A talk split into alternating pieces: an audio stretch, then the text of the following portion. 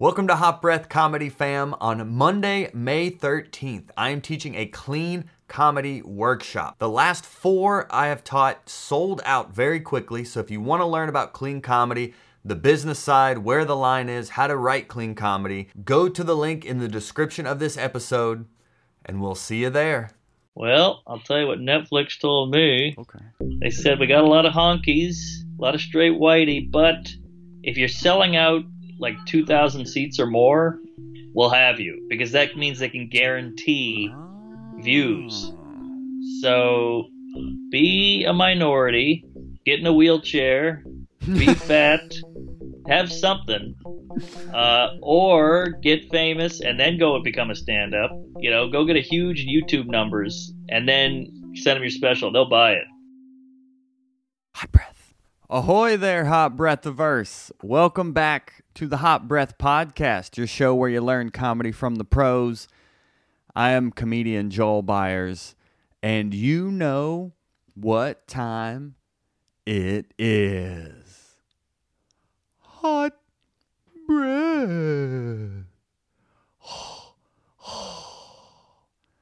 That is right, hot brethren and sisterin. We are back, and we have one of our favorite guests back in the hot breath of verse. He's done the show a few times, but we've recently, with the current quarantine, which I hope you're all being safe out there, we've been doing this live Q&A series called Comedians on Skype Talking Comedy. We're in our Facebook group, which if you're not a member, go into the show notes – click join the Facebook group so you can start getting in on these Q&As we've been doing with comics like Nate Bargatze. We just had Beth Stelling and Ted Alexandro and Emmy Blotnick. Just so many different comics are coming on the show to answer your questions. And Mark is one of them. And he just released his special, Out to Lunch. It's on YouTube now.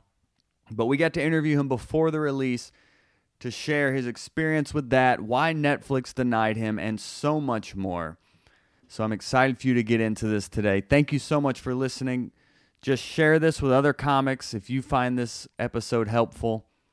And we'll see you in the outro with some more exciting news. So now, there's only one thing left to do, and that is inhale a hot breath.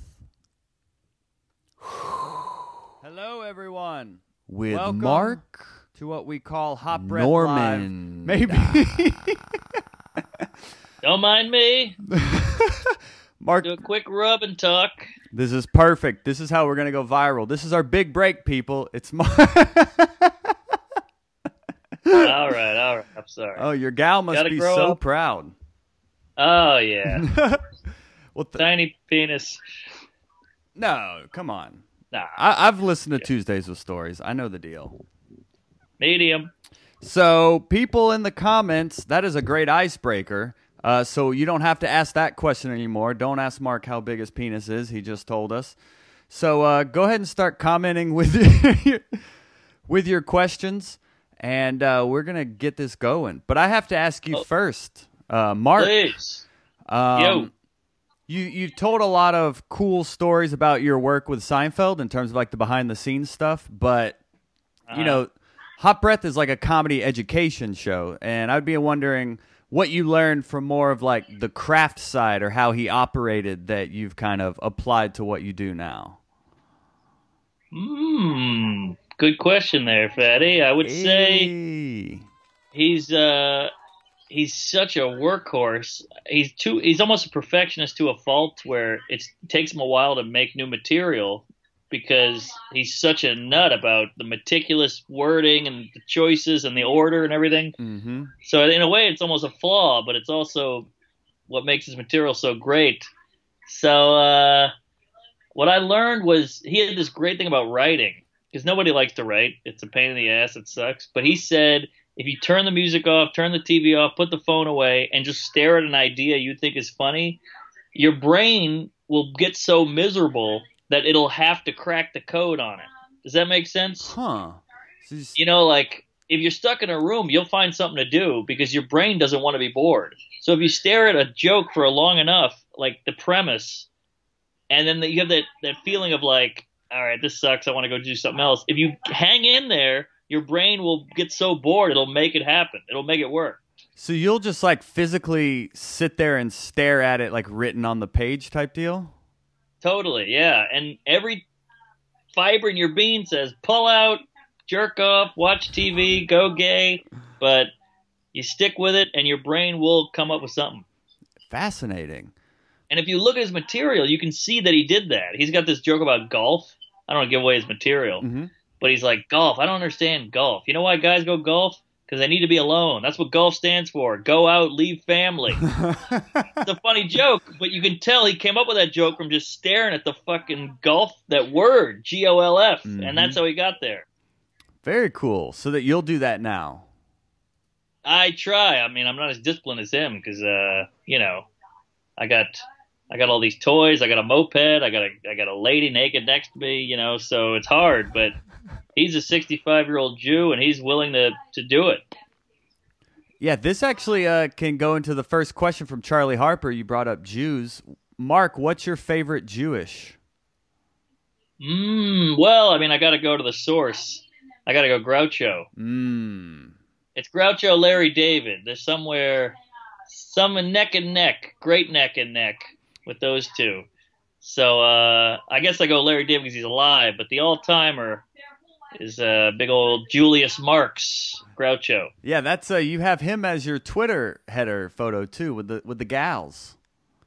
Oh yeah, that's right. Yeah, he's just so funny. He was the first guy to do it that way, and just joke after joke. And Mm-hmm. he's Woody Allen and Bill Cosby's idol, which changes over the years. But uh, that's pretty good. Yeah, for I mean, he's the quickest guy. So Here's- Here's a couple, two quick Groucho lines. yeah, One, he's he's direct he's directing a movie. Some guy's directing. His name's Andy Wood, and they go, "Hey, will you?" Because Groucho kept cutting up, and he goes, "Look, I can't make act- actors out of clay." And he goes, "Well, apparently you can't make directors out of wood." Pretty quick. yeah, yeah.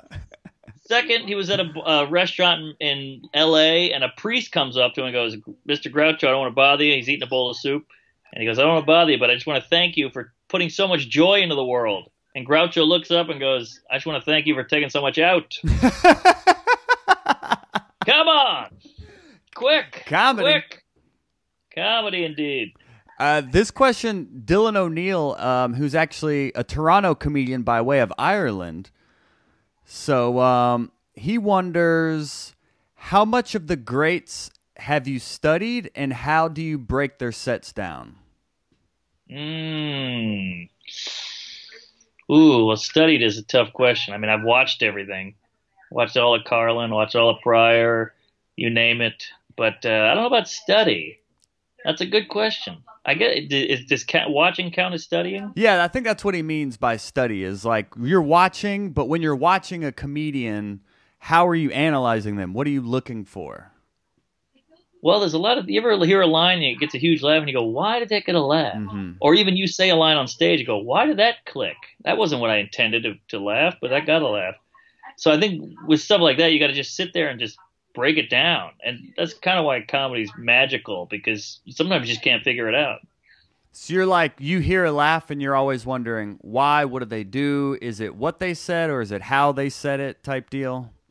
Yeah, yeah, because usually you go, "Oh, that got a laugh because it was a misdirect, or it was a pun, or you thought he was going to say this, he said that." But sometimes it's just a funny thing in a funny rhythm, and it just Mhm. tickles that taint. Well, how are you able to evoke laugh in your own certain style? Because Dylan actually had a little follow up detail of I'd love to know his process because his jokes are so quick and sharp and easy to follow, and the punchlines are gold. Wow. Well, I'm being honest, I have zero faith in the audience. I assume audiences are all incredibly unfunny and incredibly dumb, Mm-hmm. and I have to I spell out every joke because there's nothing worse worse than having a great idea and then them not getting it. So you got to make them understand it. You know, so I say it over and over a million times, and I just keep trying to simplify, simplify, simplify, and take out everything you don't need and shorten it up because I, I also have no faith in people's attention span. Mm-hmm. So it's just years of hammering it through like a a funny filter or a, a simple filter. is, is there a TV on or sound? Uh oh. Uh Oh, is she? i wait, is your gal in there watching? Oh yeah. oh, yeah. okay. Well, don't worry about it. I don't want to. I don't want to block you for later. She's gonna be like, "You did that silly podcast, and they told me to."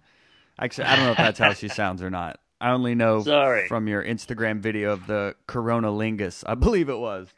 wow. Yeah, you nailed it. True story. Well, when you're talking about uh, like editing your joke and the audience not understanding it, when you say a joke one way and then you're like they're not understanding it, how the, how are you then editing it down? What are the things you're manipulating to make them understand it in the future? keep it simple. I always think about McDonald's. Okay. You know, what would McDonald's do? You know, this has got to be, this got to appeal to everybody, and it's got to be easy to understand. It's like a website. You know, you ever go on a website, you're like, what? You read legal jargon, you're like, what the fuck is this? Mhm. I think you got to just make it so it's buttons and letters and colors. You know, just easy peasy to figure out. You want to walk into that store and get it. So it's like maybe they don't understand the premise, so you need to be more clear on what it is you're even trying to say with the premise. Of course. I mean, Uh-huh. look at Chris Rock. He repeats his premise three times. You know, women can't go back in lifestyle. They can't go back in lifestyle. Women that he that's just him making sure you get it. Mhm. You know exactly what he's saying. Nice. Simple is better. Oh, you got to keep it simple. Nothing worse than being confusing as a comic. All right, Justin Bournoville. What is your opinion of the live stream shows that are popping up online? Would you recommend starting one or waiting until this craziness is over? Hey, you got to do what you got to do, Justy. You know, uh, get out there, keep sane, have an outlet. It's all about having an outlet. You know, we used to get up on stage twice a night, three times a night. Now that's just completely wiped out. So Mhm. you got to figure something out. So if you want to do it, do it. I don't know if there's much to gain from it, but at least you're yapping your gums and scheduling something. It gives you a little hope. Have you so I say do it. have you done any of them? Ah, one or two. There, I think they're dumb. I'd rather do this. Yeah, that's what I've been asking every comic that has come on here. Is like a lot of us right now are like, what do we even, what do we do as comedians? You know, and a lot of people are saying like Mike Cannon and um, Jacob Williams was on here today, and they were all we're just creating a bunch of content. While Sean Patton Yeah. was on here saying he's doing more of these live stream pop up shows and stuff like that. What are you doing? I'm doing this. I'm making videos. I'm tweeting like a madman. I'm writing like a madman. Uh, so for me, it's all about staying funny, and I don't feel like those those live shows are funny. That re- really that funny because it's all about the laugh. I need that response from an audience. So it's it's tough. Um, but you know, I'm not knocking them. Do what you got to do. But Yeah. I like pods and I like the interaction. I don't feel like I'm getting a real reaction from those. Nice. All right. But hey, do what you got to do. Yeah, yeah, exactly. It's so early into this quarantine that it's still a lot of like trial and error, you know. Right, right. And uh, Sean Patton had said he did one early on that was just like him and comics, and then he did it one like the day before our interview where it was like comics with an actual like audience of like 15 people on Zoom. Like it was Really? so they're they're growing, getting a little more sophisticated, but okay. it's still yeah, there there may be a delay or something. It's still not as Well, if there's an audience, then that's different. I was talking. I was thinking it was just you and a guy. Mm-hmm. So next, Maybe I'll do it. Fuck it. I'm sure eventually. Yeah. It's um, this is it's no Joe Rogan, but it'll definitely it'll. No, you, you might have talked me into it. Well, this next one comes from Liam Harvey. It is uh, Mhm. what's your favorite kind of queef? Mm. I, I like a long, flappy one, just like a. Those are the best when it really gets the air out. All right, and less importantly, where's a good place to learn joke writing techniques? Any books slash anything I can read? That's a good question. I don't. You can read the Comedy Bible, but it's not great. Hmm. I think uh, go online. There's a YouTube video online of Seinfeld writing a joke, Yeah. and the New York Times did it. That was pretty good. But again, it's it's like boxing. You got to get in the ring. Right. It's hard to learn. You got to try it and fail and tweak it and try it, or you got to try it on regular people at your work or your family or friends. it it's almost a two to tango kind of thing. You know, it's like saying, uh, it's like saying, hey, you gotta, can I learn to be sexy? No, you got to go try it and be sexy and fail, and you know, you can't just joke writing. You need the response. So without Mhm. knowing whether it's good or not, it's hard to get better. That makes sense. Yeah, there was a there's a Greg Dean book that was like step by step to stand up. That's the only one I've ever read, mm-hmm. but it was good at breaking down one liners in terms of like Oh, how to how to find your premise, how to set it up, how to misdirect it. So it was good in the early years of just finding maybe the mechanism behind creating a joke, but yeah, you still have to say it on stage to know. yeah, Yeah. or to even a human being, something. but Yeah, exactly. Good Yeah. luck. But listen to Hot Breath podcast. It's a great one, Liam. That'll be Or, or just listen to Steven Wright, Demetri Martin, Mitch Right. Hedberg, and just see what they did and go, why did that go that way? Why, how, you know, Mhm. try to figure it out. All right. Quinn Fitzgerald says, "Oh, love the pod." All right. Thank you, Quinn. Oh, wait, he's talking wait, which one? Are You talking to Tuesday or Hot Breath? I don't know which one he's talking about. Good question. Uh, we'll say both. We're we're of the same ilk. Aha. Uh, and he also asks, uh, "How do you know when you should move to New York for comedy?" Mm, I don't know. It's like having a baby. There's, there's no wrong or right time. I think just go. Just go. Hmm. Get get 10 minutes together that you like. Although I went with 10 minutes, I was like, this kills everywhere. I'm going to show up to New York. Everybody's going to blow me. Bomb for two years. So Yeah. I would go sooner better than later. yeah. Just kind of jump in. Not Just right now. in. Wait for this pandemic. Well, to, yeah. Yeah, but otherwise, just Yeah. jump in. Yeah, and um, Sean Patton actually had fun insight into just like move here, but just understand nothing's overnight, and that you're going to be doing these rough open mics, and it's going to be uphill. But if you want to do comedy, then it's just part of the process. Yeah, you could be a great uh, pole vaulter, but New York is the Olympics. So now you're coming in the Olympic camp and you're going to have to step it up. Yep. All right. Oh, Jason P. Leonard. He said, "Hey, comedy." Ah, Lenny. Yeah, he runs some great shows in Louisiana. Great shows. Um, Thomas Metelsky, what inspires you when comedy kicks you in the teeth again and again? Woo wee. Well, the funny thing is, the teeth kicking is what keeps you coming back because it hurts so bad that it motivates you to go, I got to do that again just to feel better. Mm. And then that one could kick you in the balls too. But it just, every now and then you get that one good one that you're like, all right, all right, all right, I'm good. But you're only as good as your last set and it, it stings and it hurts. But what else can you do? I mean, if this is what you've chosen, this is it. You know, you got dumped before. You didn't give up women. What have you found to like in those low moments where like you did bomb or something didn't work out? What have what did you find was helpful in you overcoming that faster? Whew. Well, you got to go back to the, the notebook Mm. and retool and and go go hard, go harder, and then because it's so scary, that feeling is so painful that it makes you motivates you to work harder and go back, and then you're like, all right, now when I go back on stage, I'll be ready. Yeah, it's almost It's a just- motivator. the faster you get back on stage, the better you'll feel type deal. Yes, Just keep moving. Just keep fighting. exactly, totally. All right, Mr. Leonard, he followed up with a question. Do you think a lot of comics on any level won't come back once the virus is over? Ooh. I sure hope so.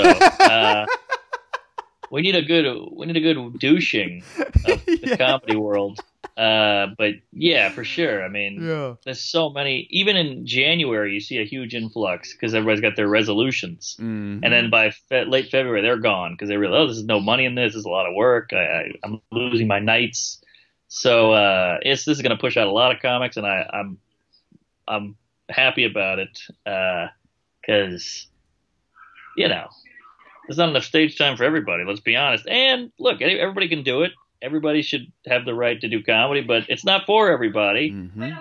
And if you're just jerking off and having a fun hobby, that's great. But some of us are uh, buying food with this.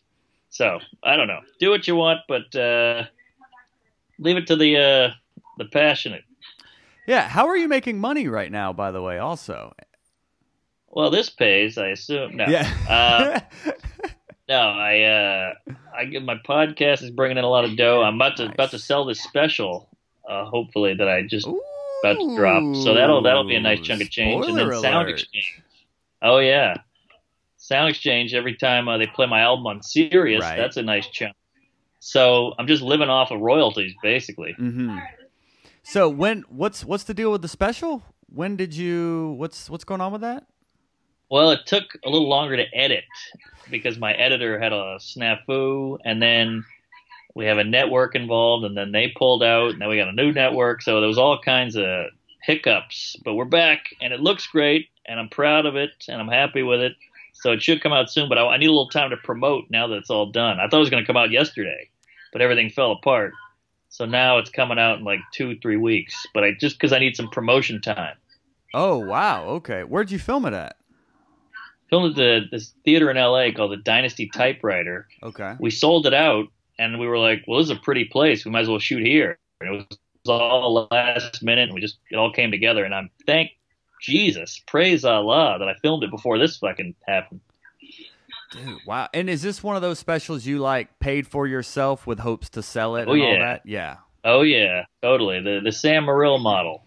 Yeah, it seems to be the move. Yeah, I want to get him on here to talk about how he did his whole thing and then released it actually through Comedy Central's YouTube and all that. It's very uh, Oh, yeah. interesting angle.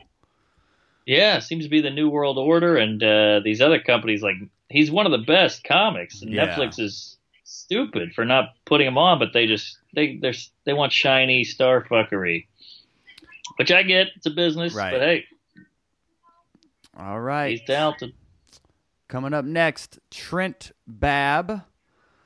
For writing, when you write multiple punchlines for one joke, do you tend to go with the one with the most surprise or the one that flows the best? Ooh.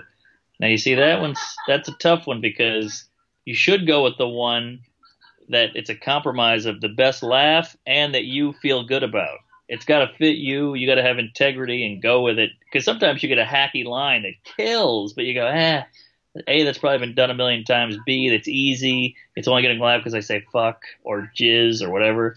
So you got to find the, the nice integrity line between this kills and I I like it. I'm I approve of this. hmm So then the one that with the flow, the flow is just going to happen. You can't just have a good punchline and change the flow because then the punchline will change. So I wouldn't worry about the flow or whatever. I would worry about how you feel about it, and if it gets, it's got to get a huge laugh too. Because it seems like if you feel better about the joke, you'll be able to deliver it more consistently. Totally, totally. And the more confidence you have behind it, like you know when you're about to deliver a punchline, you go, "This is going to kill." hmm That's what you want. It's almost like you know sometimes you shoot a basketball and right when it leaves your finger, you go, "That's going to swish." Even before it hits midair, you know it's going in. That's how a joke should feel when you tell it. How long did you prepare for this new special? How long were you uh, writing that one for? I think I wrote the thing within two years, Uh-huh. but I did an, another year of just polishing, and then another ye- year, has six months of of adding tags because you got to almost fall out of love of a bit where you can see it clearly. Yeah. You know, like we've all heard a woman be like, "My boyfriend's beautiful," and you look at him, he's a fat piece of garbage, but sh in her eyes, she loves him so much that he seems attractive. Sometimes you have that with jokes. You know, you're like, "This joke, I love it so much, I'm so proud of it, but it's not that great of a joke." So you almost need to step back from your own material for a while just to see the the realness of it. You know how accurate it is, or how funny it actually is. And are you you're disciplined with writing, but are you disciplined with like recording your set and reviewing your set as well and like that process? Pretty good in the beginning. You know, if Yeah. a joke is new, I'll listen to it a hundred times. But if once it starts working, I just kind of put it over in the killing pile, Cool. and I don't really listen to it anymore. But you got to listen to the new. All right. Charlie Harper, first comic you saw live. Oh, me. Uh, jeez. I thought he was about to say his first comic I saw live. I saw this guy. Are we talking real comics or like open micers? Probably a name worthy comic. Um, Jeez, maybe Seinfeld. I saw Seinfeld in 01 in Baton Rouge. Whoa. Uh, dating a gal, she got me tickets for a birthday present. I still remember it. He ran out. He had the suit on. It was incredible. I still remember some of the bits. I saw George Carlin shortly after that at a casino in, in Mississippi. Not a great set, but something cool to see. I'm glad I saw him because he died shortly after. Uh, so yeah, those are probably the two big ones that stand out. Nice. All right. Uh, Zach Lyman, where was your first headliner gig? Ooh, first headlining gig was at a place called the Howlin' Wolf in New Orleans, and it was like wasn't even a real headlining gig. It was like six comics, and I went last. Right. Yeah. Yeah. And Those are benchmarks. Those are milestones, though, in our careers. Sure, sure. I was I was happy about it. I was excited. I was flattered. My name was on the flyer. You know, twelve people showed up. Right. It's a huge room that fits five hundred, but twelve people are there. Just you know, I bombed my ass off, but it was still a still a big moment. My brother showed up, and nobody nobody liked it, but it was something. All right. Liam Harvey, how do you get away with riskier bits like your pedophile bit, grape juice? He said. Oh, thanks. That bit took months and months. It took almost a year to get that bit to work. Whoa. because it's so dark and you know such a touchy subject no pun intended with the kid touching but it's so tough that like you had to work that bit out but you got to also factor in that they're terrified you know so it's tough to get those jokes to work so you got to almost have to tweak those to perfection in your apartment before you can actually get a laugh at it the joke has to be pitch perfect before it'll work because the subject matter is so edgy. How do you get it right in your apartment alone without an audience? Because you, I still bombed with it. You got to just suck it up and bomb with it, Uh-huh. and just get little bits of information from the audience every time it bombs. Like, all right, it did a little better if I say it that way. If I say it faster, it does better. Or if I just lean into it, it got a little bit better. And then over time, just with those little clues, I could get it to work 100%. But it took a lot of trial and error of just guinea pigging that bit over and over. Let me try it a little this way. Let me try it that way. Let me try that. And it took forever, but I finally got it. What makes you continue to pursue a joke like that instead of just saying, "Ah, it's it's useless. I'll throw it away." Everything in your body's like throw it away. You're bombing. You're you're throwing your whole set off because this pedophile joke is freaking people out. Mhm. But if you believe in it and you run it by comics, that's where comics come in handy because comics just see through. They don't see the bullshit. They see, oh, this is a good bit. I like the idea here. They're not just listening to the, you know, oh, the buzzword. Mm. They actually hear the the bit for what it is. So I think you got to use your friends on that one. Gotcha. All right, we're um we got about six minutes left, kids. So we're gonna bump them in here. Uh, Mike Fountain, best ways to recognize, sharpen, and develop your persona slash voice. Ooh, man. I got to tell you, that's a good question. When I was coming up, I asked everybody that question. I, I'm over for Pete Holmes and I asked him. I asked Tom Papa. I asked everybody when I was starting out because I was like, "What the hell is your voice? What is that? Why is why is everybody found theirs and not I haven't found mine?" And somebody told me, I forgot who, but somebody gave me the great advice: is look at all your jokes that work and find the common link between all those jokes, and that's probably your voice. Why do you keep going back to these? Why is this subject matter touched on a lot? Why is this like this? Why'd you pick that material, whatever it is? And that helped me. And listening to yourself, and you go, "Oh, that's a that's a joke I would tell," or you listen to your friends, they go, "That's such a Mark joke." That's a, and you're like, "Really?" And then you go, "Okay, so what the hell's Mark? What the hell's that?" You know, and just mm. it's all about clues and, and remembering everything. Take it all in. So for me, I figured out eventually that my shtick is it's basically saying if this is like that, then why isn't this like that? And that's my whole act. Yeah, nice. I don't see color. Well, then I'm black. No, you're not. Aha. You know, just find inconsistencies. All right, Vic Cedeno. He said comedy. Uh, hey, Vic. Vic's Vapor Rub. Michael Vick. how? Victorious. Sorry. No, you're good. I, I would I would play the game with you, but I want to make sure we get all these questions. No, no, But, no. You're right. Yeah, in a in a longer interview, I'll I'll tag them up with you. Uh, how long after you write a joke do you try it on stage, and so you review notes before going on stage, or edit after? Whoa, whoa, whoa. Is this two questions? So I think it's um, how long after you write a joke will you try it on stage, and then do you Okay. review notes before going on, or do you just edit after? Ah, good question there, Vicky. I write if I feel good about a joke that I've written, I'll do it that night. Sometimes I'll write it on the train on the way to a show and feel like, oh, this is this is a this is a jackpot, guaranteed laugh. I'll try it, and it doesn't always work. Probably nine out of ten times it doesn't. But if I feel good about it, I'll try it. Sometimes I have an idea in the shower and I go, this is big, and you got to like take it apart.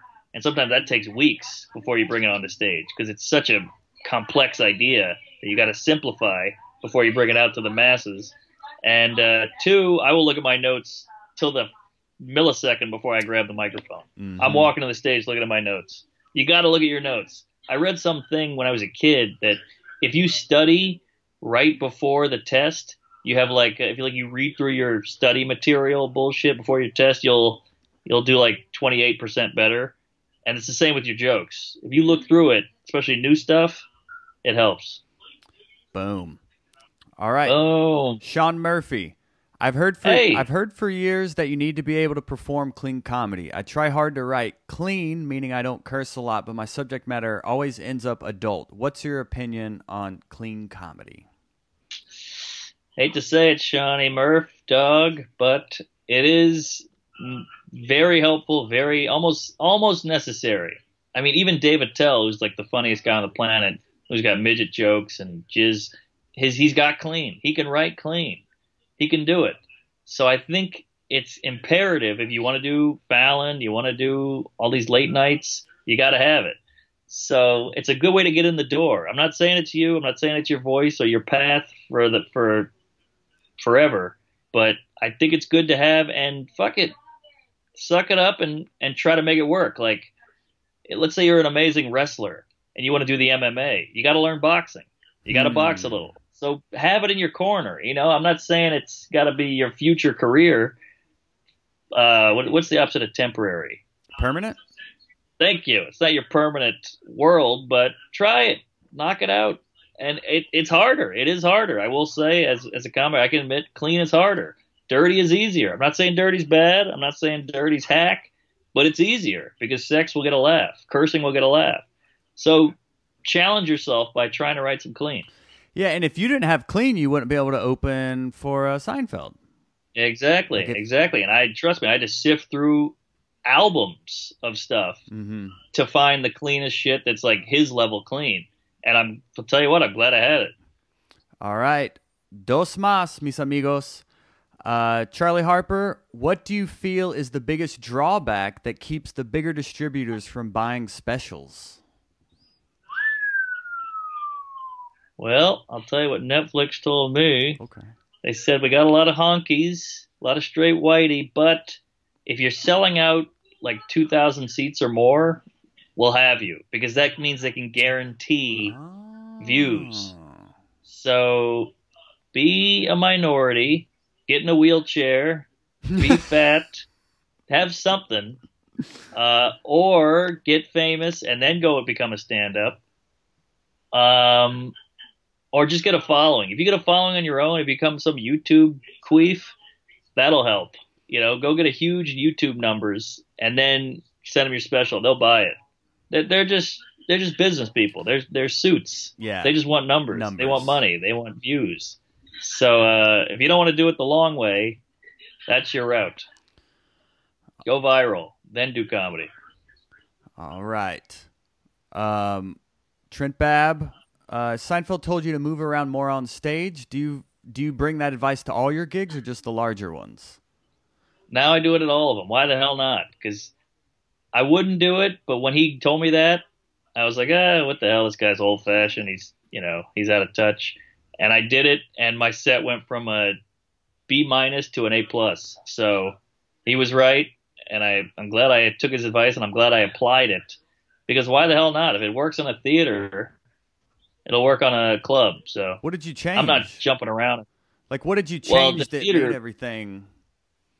I used to walk out, plant my feet at a, on a theater stage, and just deliver my jokes standing there, and they went well. But you walk out and you walk all the way to one side, walk all the way to the other, do it like a Chris Rock thing. Start saying the N word, everything, and uh, you will. That crowd can't take their eyes off of you, and they're they're mesmerized. And now now they're so mesmerized that they're engaged more and listening more. So they're going to hear every joke, every word, every punch. So that equals more laughs. Boom. All right, and the final question here. I'm gonna squeeze in Skip because I met him in uh, Lafayette, Louisiana. I did um, one of Jason's shows last year, and he Mm. he bought a hot breath shirt. So I want to let him close us out Ah. with the final question. See, you buy merch, you, you get paid in the end. So uh, a Skip asks, how long will you keep a bit slash work on it till you drop it, especially if you love the bit but it's not getting the response you want? If I, I, you got to drop them. Greg Giraldo said you got to kill your babies. It's Mm. hard, but I've seen comics in New York doing the same bit, and it bombs every goddamn time, and they keep doing it, and it makes you look worse, and it also makes you look crazy. Like you're going, "What are you trying to get out of this bit? It never has worked once. Get rid of it." But I know it's hard. We're so attached, and we took the time to write it, so it's so hard to let it go. But if you truly believe in it, I would put it aside. As I said, fall out of love with it, or become a better writer over time and then revisit it. And you can really look at it from a clear eye and go, that's what I was missing. That's it. I missed that one little angle and that changed the whole bit. So if you really believe in it, put it in the drawer, come back in a year. Boom. Mark Normand, everyone. Let's give him a round of applause. Thank you, Mark, for coming back on Hot Breath, man. I know we uh we had a an interview planned while you were in Atlanta, and then Corona brought us to Crazy. Skype. So uh, I know. I'll I'll be back. It's already rescheduled. I'll be back. Uh, I think at the beginning of next year. I'll have some new material. The special will come out. Listen to the pod. yes, It's like we never left. yeah, everyone go support Mark Tuesdays with Stories, the podcast, and when that special comes out, man, anything we can do here at Hot Breath to help you, man, please don't hesitate. God love you. Yeah, share it. Spread the word. Go gay. Spread your cheeks. Anal, queef, semen. Praise Allah. Thanks, gang. Mark Normand, thanks for being at the Hot Breath verse, my man. Thank you. Hey, what's the title of your special? Out to lunch. Out to lunch. Trent Babb at the buzzer. Mark Normand, have a good night. Stay safe out there, my man. Jews. Well, there you go, hot brethren and sisterin. Mark Normand back in the hot breath of breathiverse, answering your questions. The exciting news we had, I teased in the intro, is that we have actually just launched our first online comedy writing course. So if you're looking to learn some new tips and techniques to help improve your writing, go into the show notes, join the class, and get some more info on how you can be a part of that and the private Facebook group where we're writing new jokes together every day. Hot sister Tara Brown also actually wrote a review of Mark's comedy special on our website, hotbreathpodcast.com. If you're interested in becoming a Hot Breath correspondent and writing content like Tara did and getting it out in front of the Hot Breathiverse and comedy fans around the world, reach out to me on social media at Joel Byars Comedy or at Hot Breath Pod with your ideas and let's collaborate. We have time right now, and the more we can come together and help each other, the better. That's what this whole Facebook group, that's what all these Q&As are about. So go join that Facebook group, tell other comics about it, and we'll be back here with another episode, Hot Brethren and Sistren. So those of you that know, I end all these episodes thanking my wife. So thank you to my wife, Erin, for making the theme song to this podcast. And she made the theme song to my comedy special that is available in the show notes as well or on my website, joelbyarscomedy.com. But now that's it. Until next Monday, right here on Hot Breath.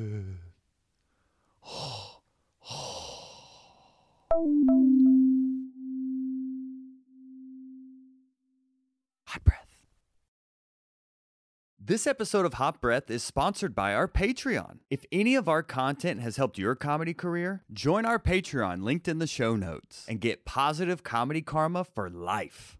Probably.